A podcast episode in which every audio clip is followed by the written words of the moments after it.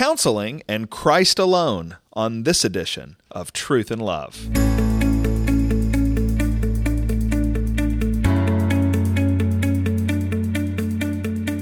I'm Heath Lambert, and you're listening to Truth and Love, a podcast of the Association of Certified Biblical Counselors, where we seek to provide biblical solutions to the problems that people face.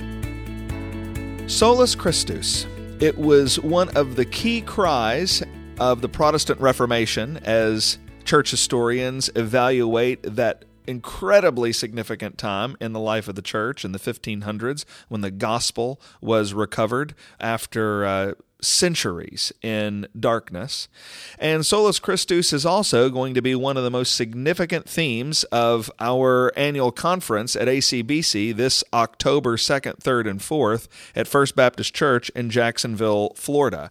As we prepare for that conference, and as indeed we invite you to participate with us in that conference, uh, I want to talk this week on the podcast about the issue of counseling and Christ alone and the relationship that all of that has to the Protestant Reformation.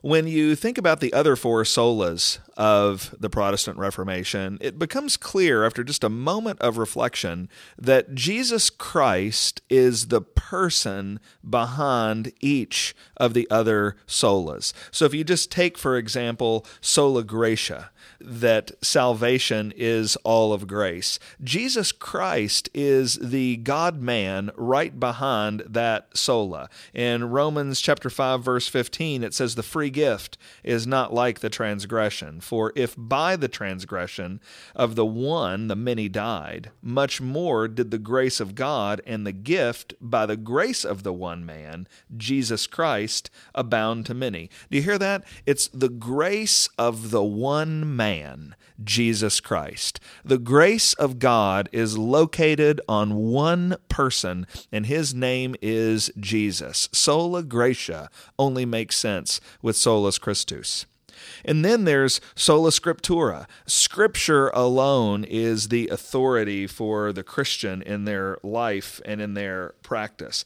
And Jesus Christ is the person behind that sola. Solus Christus is behind sola scriptura because the Word of God, which is our sole authority, is ultimately a revelation about Jesus Christ. Indeed, in Colossians 3:16, the Bible is called the Word of Christ. It's the word of Jesus. When we talk about the Bible, we're talking about the word of Christ, who is the word made flesh. Solus Christus stands immediately behind sola scriptura.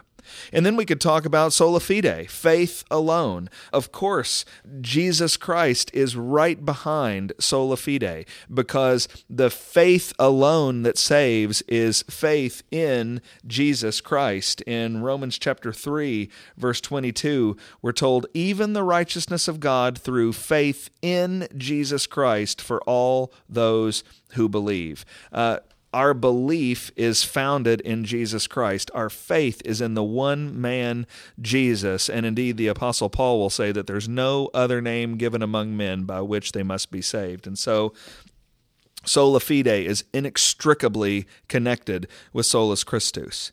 And then there's sola deo gloria, the glory of God alone. The life of the Christian, the life of everyone indeed, is live for the glory of God alone, but it's Christians who know it and what we find out from the New Testament is that that glory of God is located specifically in the person and in the work of Jesus Christ. In 2 Corinthians chapter 4 verse 6 it says God who said light shall shine out of darkness is the one who has shown in our hearts to give the light of the knowledge of the glory of God in the face of Christ. There it is again. The glory of God, which shines out, is in the face of Jesus. That is, when you see Jesus, when you look to him, the full glory of God is made known. And so, with Sola Deo Gloria, as with Sola Fide and Sola Scriptura and Sola Gratia, Jesus Christ, Solus Christus, he is the man, he is the person who stands right behind each of these other solas, and it is impossible impossible to conceive of the Reformation without him, just as it's impossible to conceive of the Bible and of life itself without this person, Jesus Christ, who stands at the center and the apex of all of human history.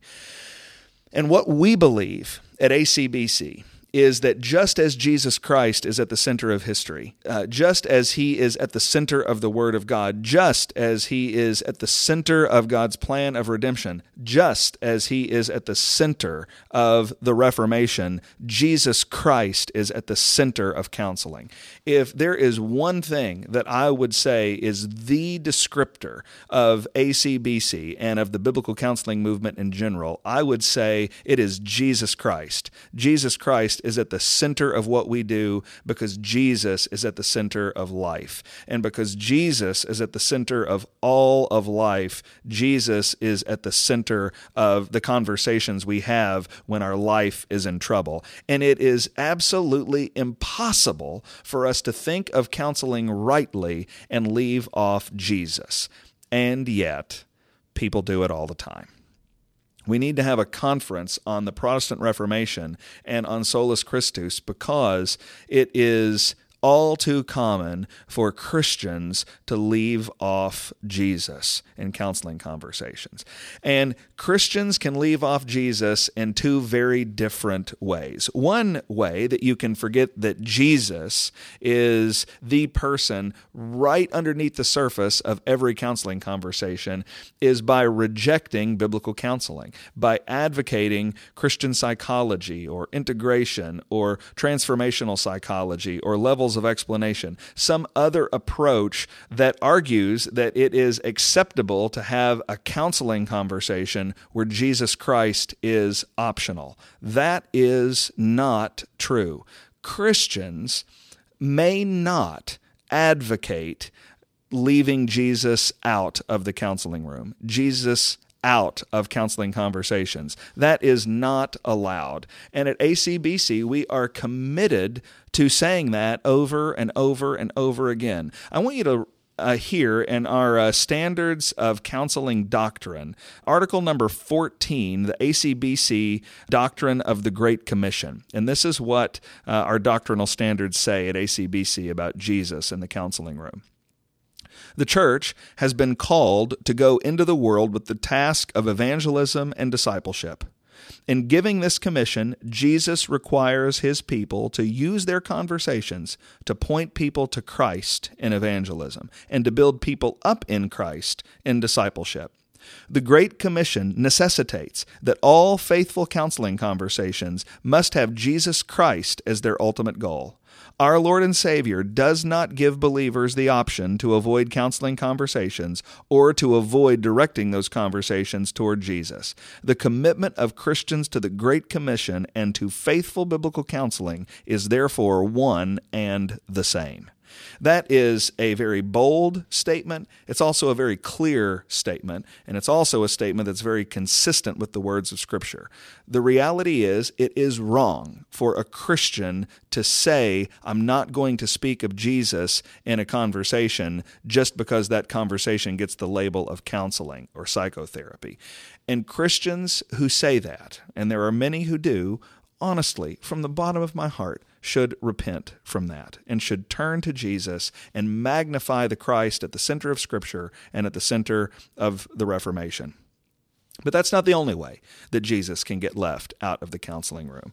Jesus Christ can also get left out of the counseling room as people who are committed to biblical counseling don't speak of him, but instead can drift into a, a sort of legalism where we're encouraging people, even with Bible verses, even with proof texts, that they need to do this good thing or avoid that good thing. And of course, the Bible does make many moral commands commands. Many imperatives are found throughout the pages of Scripture, and we better not ever leave those off. But we also better not ever speak about those moral imperatives as though they are possible apart from Jesus Christ when we do that, our counseling becomes unbiblical, even if we can quote scripture when we do it, because scripture is made possible in the life of a believer by the grace of Jesus Christ. And we always have to remember that. In fact, our ACBC standards of conduct speak to this.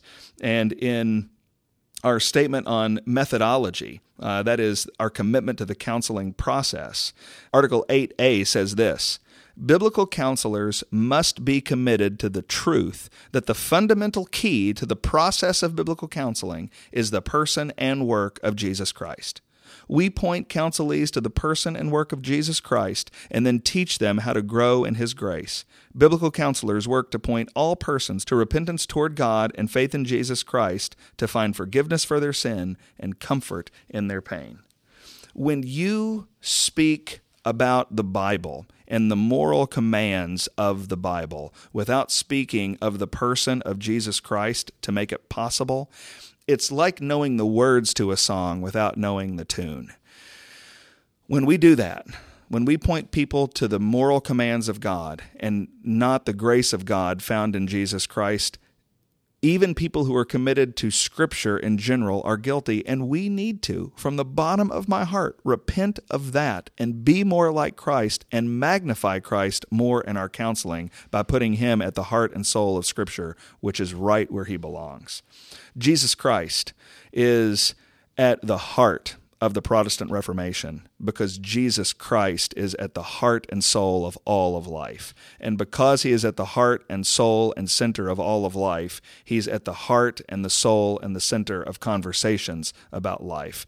And the biblical counseling movement exists, and our conference is going to happen in the fall so that we can say over and over and over and over again that any person who denies that has denied the most central reality of Christianity and should repent and point more to Jesus than they did before.